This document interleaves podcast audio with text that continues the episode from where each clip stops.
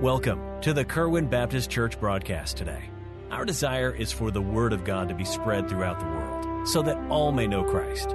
Join us now for a portion of one of our services here at Kerwin Baptist Church, located in Kernersville, North Carolina. Luke chapter 7, we're talking this morning on this subject something to gain from a funeral at Nain. Some of you are like, what in the world are you talking about? You probably did not even know that that name, Nain, was in the Bible. Some of you didn't. We have just a few short verses of a very interesting story in God's Word. And I don't know about you, um, I don't enjoy funerals. Funerals are a sad thing. In a sense, they're a happy time when you know the Lord, but it's still a sad time for family. It just is. And, and uh, it's encouraging to know and be able to praise the Lord. And He's given us, He said, you know, God's made it possible that we don't have to sorrow, the Bible says, as those that have no hope. We have the hope in Christ when we're saved, but it's still a sad occasion. It's a sad time. It's a difficult time for family. But if you're like me, Brother Joe has often said this that it always does me good when I sit in a funeral. It's not necessarily something that you enjoy because it's kind of a sad occasion, but when you sit at a funeral and you hear people talk about individuals and the life that they lived, it reminds you that life is short and it reminds you that that could happen to you, and it reminds you that it might be this time next week, and I'll be in a casket up, my body will be in a casket up there at the front of a church or whatever the case might be. So, funerals sometimes are good for us to be at. You can always learn something. It's a reminder about life, it's a reminder to make sure that priorities are where they need to be. But this particular funeral, in verse 11 through 17 in Luke chapter 7, we have a whole bunch to gain from this little story. And yes, this was a funeral that was going on right here, and Jesus ruined it. Don't you love it when Jesus ruins a funeral? Boy, I love it. Look, if you would, at verse 11. And it came to pass the day after that he went into a city called Nain. Now, he obviously being Jesus, and many of his disciples went with him, and much people. Now, when he came nigh to the gate of the city, behold, there was a dead man carried out, the only son of his mother, and she was a widow, and much people of the city was with her. And when the Lord saw her, he had compassion on her. Isn't that just like Jesus? And said unto her, Weep not. What do you mean, weep not? Man, I'm a widow, my only son's died. Look at verse 14. And he came and touched the bear, or obviously the body, is what we're talking about here, of this young man.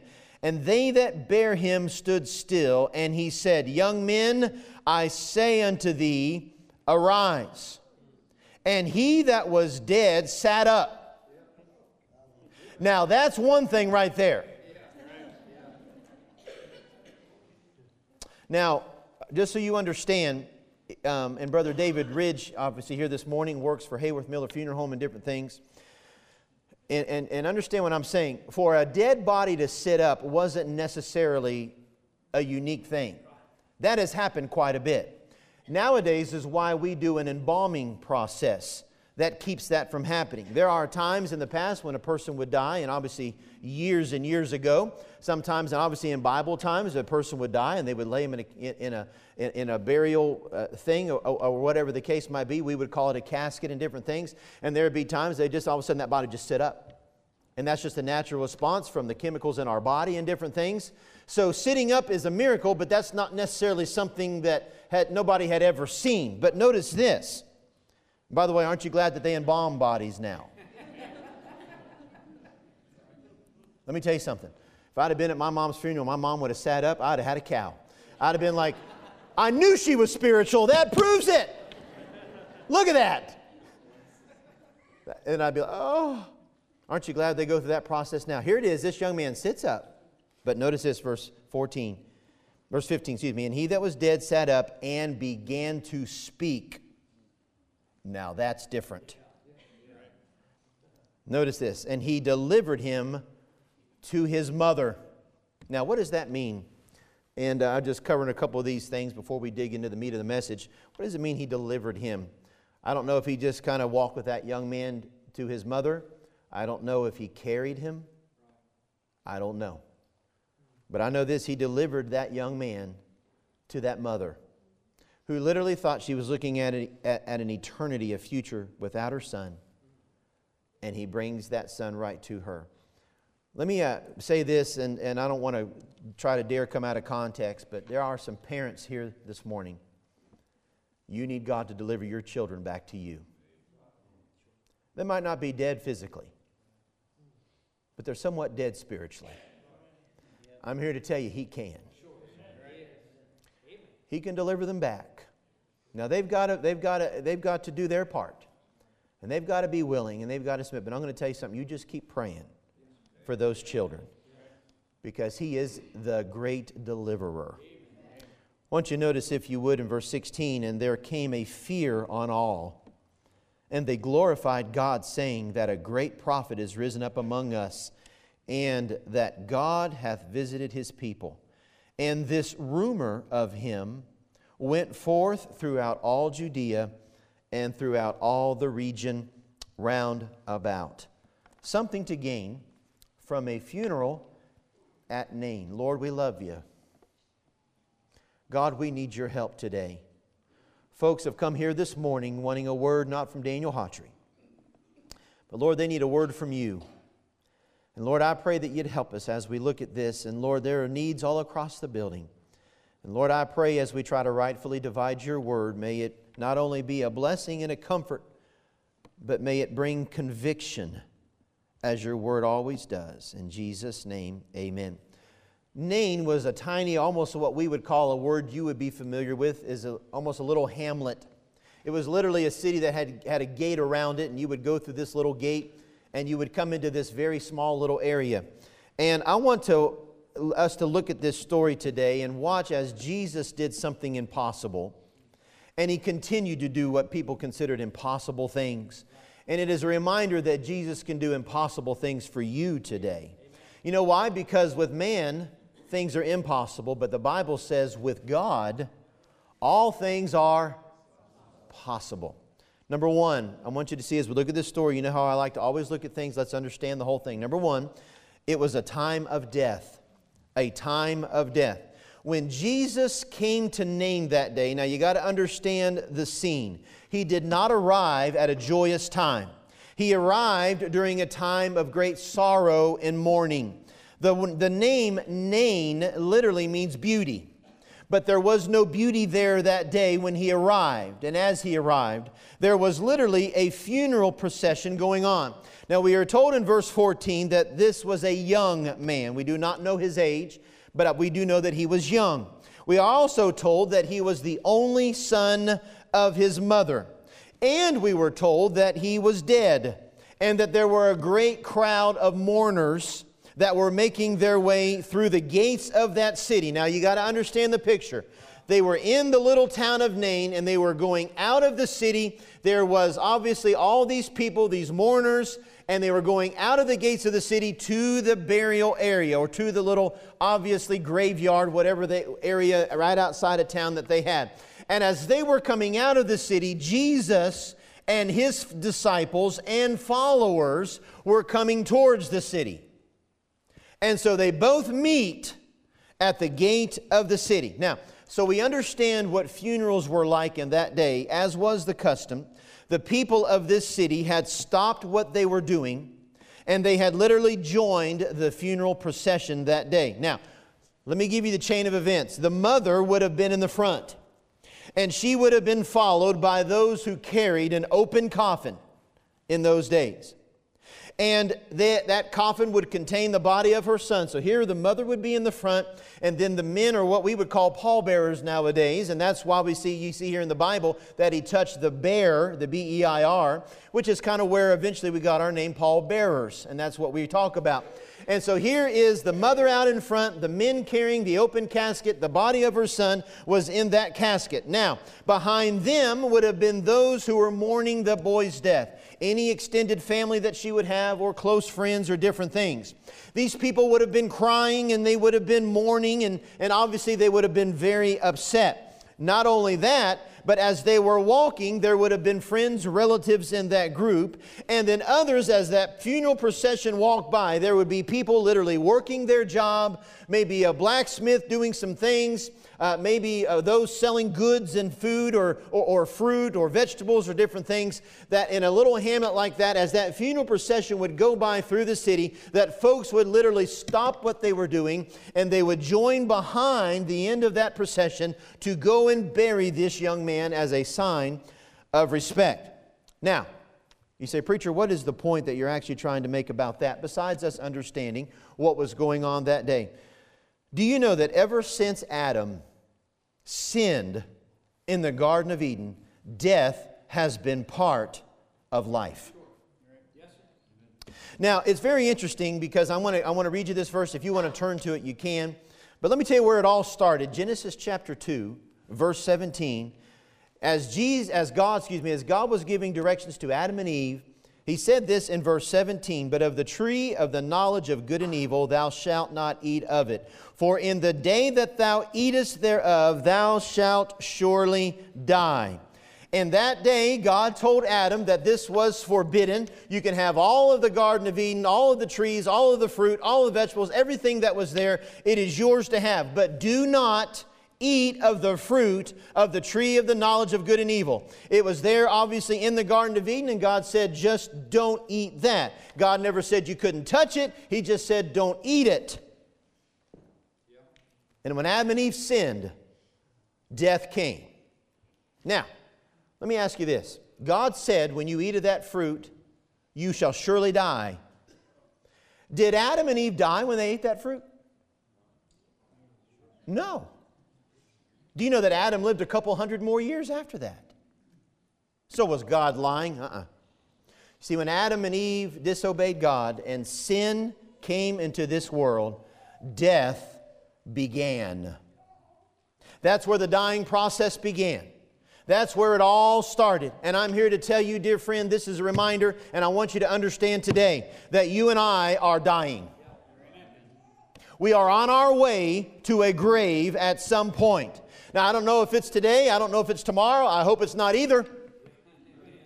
But I'm here to tell you if we live a long life, the day is going to come that these old bodies will give out because of sin, and, and, we will someday face death because of sin, because the man that sinneth, the Bible says, shall surely die. And sin is always a killer. And all the way back where the first human, human beings that were ever created, when they sinned, death began. And now death is part of everyday life. And I want to remind you while you're enjoying your life today that death is coming.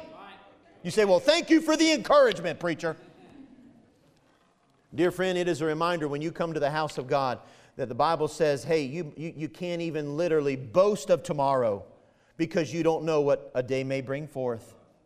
It's a reminder, dear friend, that you and I are all going to face death, and so we must make preparation for that day. It was a time of death. What a picture here of a lost man or a lost woman. Listen to me. You see, there are things that are worse than physical death. Adam and Eve, not only did they die or began that process of death, but they died spiritually that day. Do you understand that Adam and Eve, as they, as they died that day because of sin and, sin, and that, that dying decay process began in their life, there was also another thing that took place. They died spiritually that day. And from that point on, every person that's ever been born literally was born in sin, the Bible says, and we are all born on our way to hell. You say, I don't agree with that, preacher. You don't have to agree with it to be true. I can say, I don't, I, don't, I don't think Abraham Lincoln ever lived. Doesn't change the fact that he did. And, dear friend, when you and I are born, that's why you don't have to teach a baby how to lie. You don't have to teach him how to cry. You don't have to teach him how to be spoiled. That just comes naturally. Because we have, except grandchildren, they're perfect. But other than that, you know why? Because we are born now with a sinful nature. Listen to me. The Bible tells us in Romans 6:23 the wages of sin is death.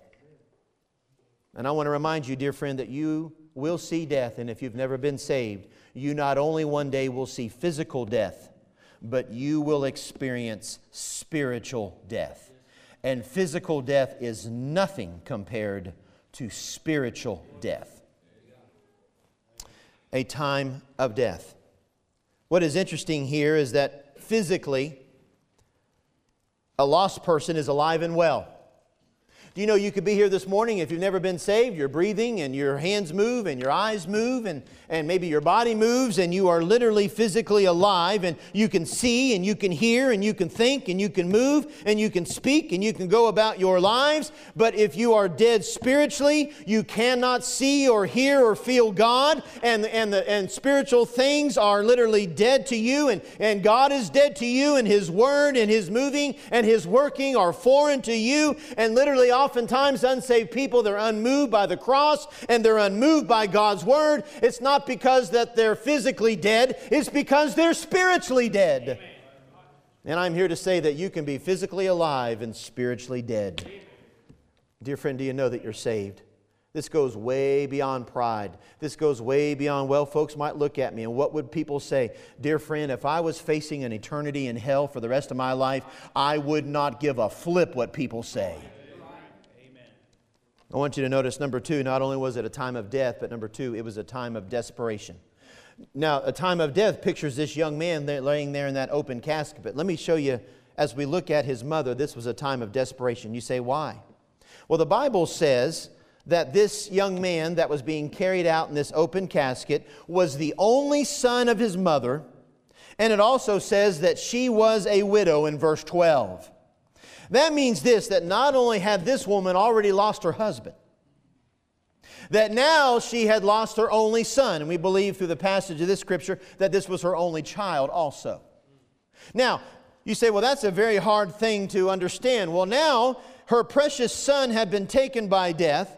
And now this poor woman had lost a husband and had lost her son. And let me tell you about these days. They didn't have welfare and they didn't have assistance and they didn't have social security and they didn't have any kind of a care process that went on for their elderly. In those days, if you were going to be taken care of, it was either going to be done by your husband or it was going to be done by your children.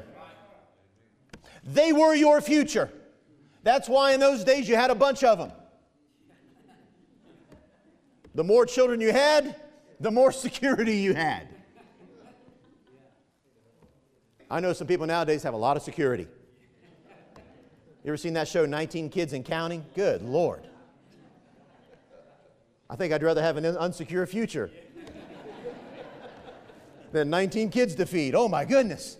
I heard the other day that uh, some friends of ours that met them, went to their house, talked with them, and all that stuff, said that they spend $4,300 a month on groceries. That's, that's more than a full time job to pay for that. What in the world? Thank God for television and TV contracts. How else would you feed 19 kids? So, in these days, for this woman to lose her son and to have lost her husband it meant that she was desperate. She had nobody to take care of her. She had no future. She had no way to make ends meet. She had no way to pay bills. She had no way to provide for herself. She had literally, by losing her only son and losing her husband, she had nothing left to take care of her. She was alone. She was helpless. She was caught in a desperate condition. She had nothing to look forward to but poverty and despair. She was literally now at the mercy of other people's kindness. She had nowhere to go and nowhere to run. Have you ever been desperate? You know, just as this is the picture of that mother, do you know this is also a picture of a lost person this morning? You might not realize it, but you are in a desperate condition. You have no future without Christ. You have nowhere to run, nowhere to go. You say, Well, I got a home I'm going to go back to. Well, you enjoy it. The Bible says that our life is just but a vapor. That means this you're going to live here on earth for a few years, but you're going to spend an eternity in either heaven or hell. And, dear friend, if you're lost, you don't have much future. I'm going, to, I'm to be honest with you. In fact, you don't have any future. You have nothing but pain and suffering in your future.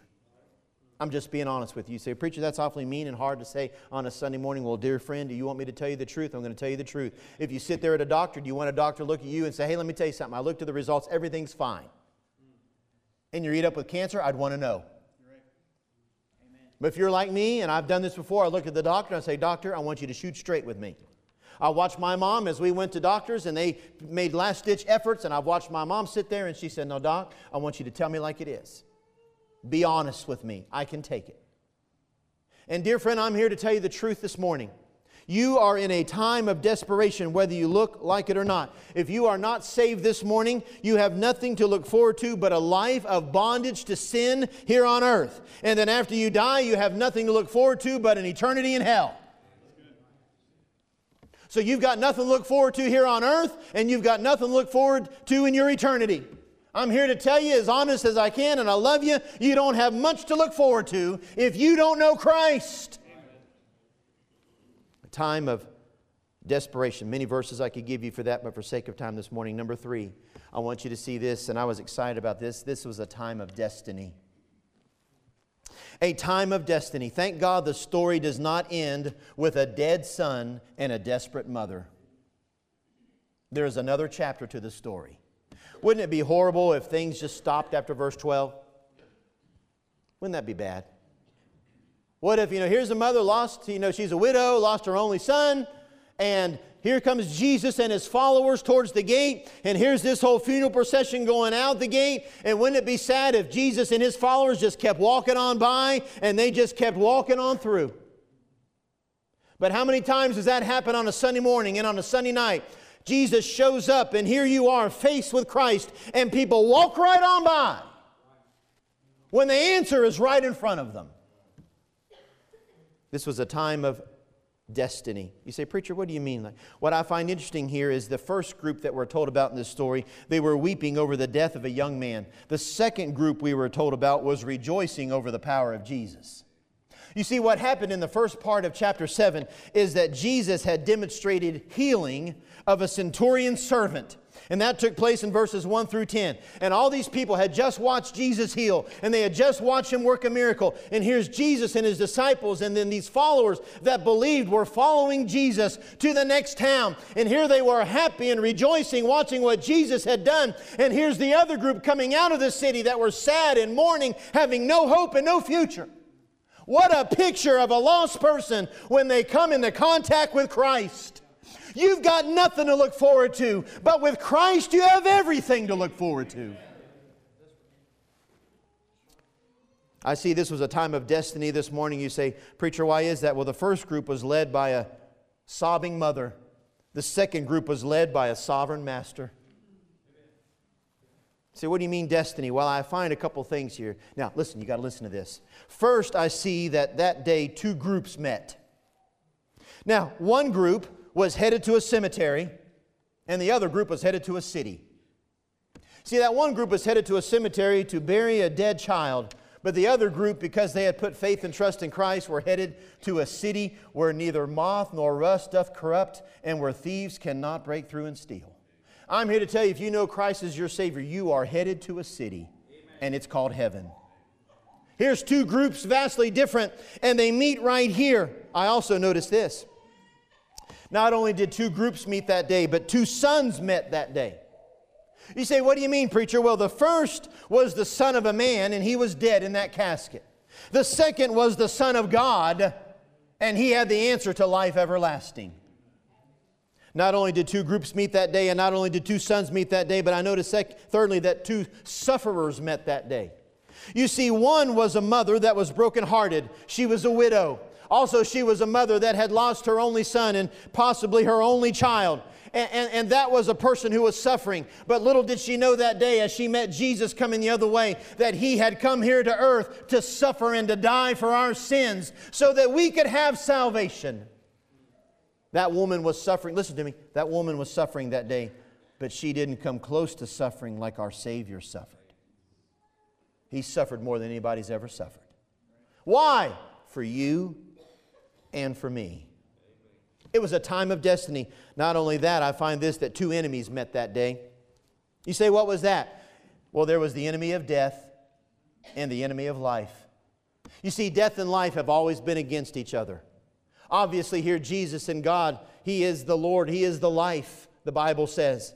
And here is old Satan who brought death upon us through temptation and, and all the things that Adam and Eve did. And old Satan represents death, and, and obviously Christ represents life. And those two things met that day. Here's death laying there in a casket, and here's life in Jesus Himself walking through those gates. And we're getting ready to find out who's going to win this battle. Is death going to prevail, or is life going to prevail?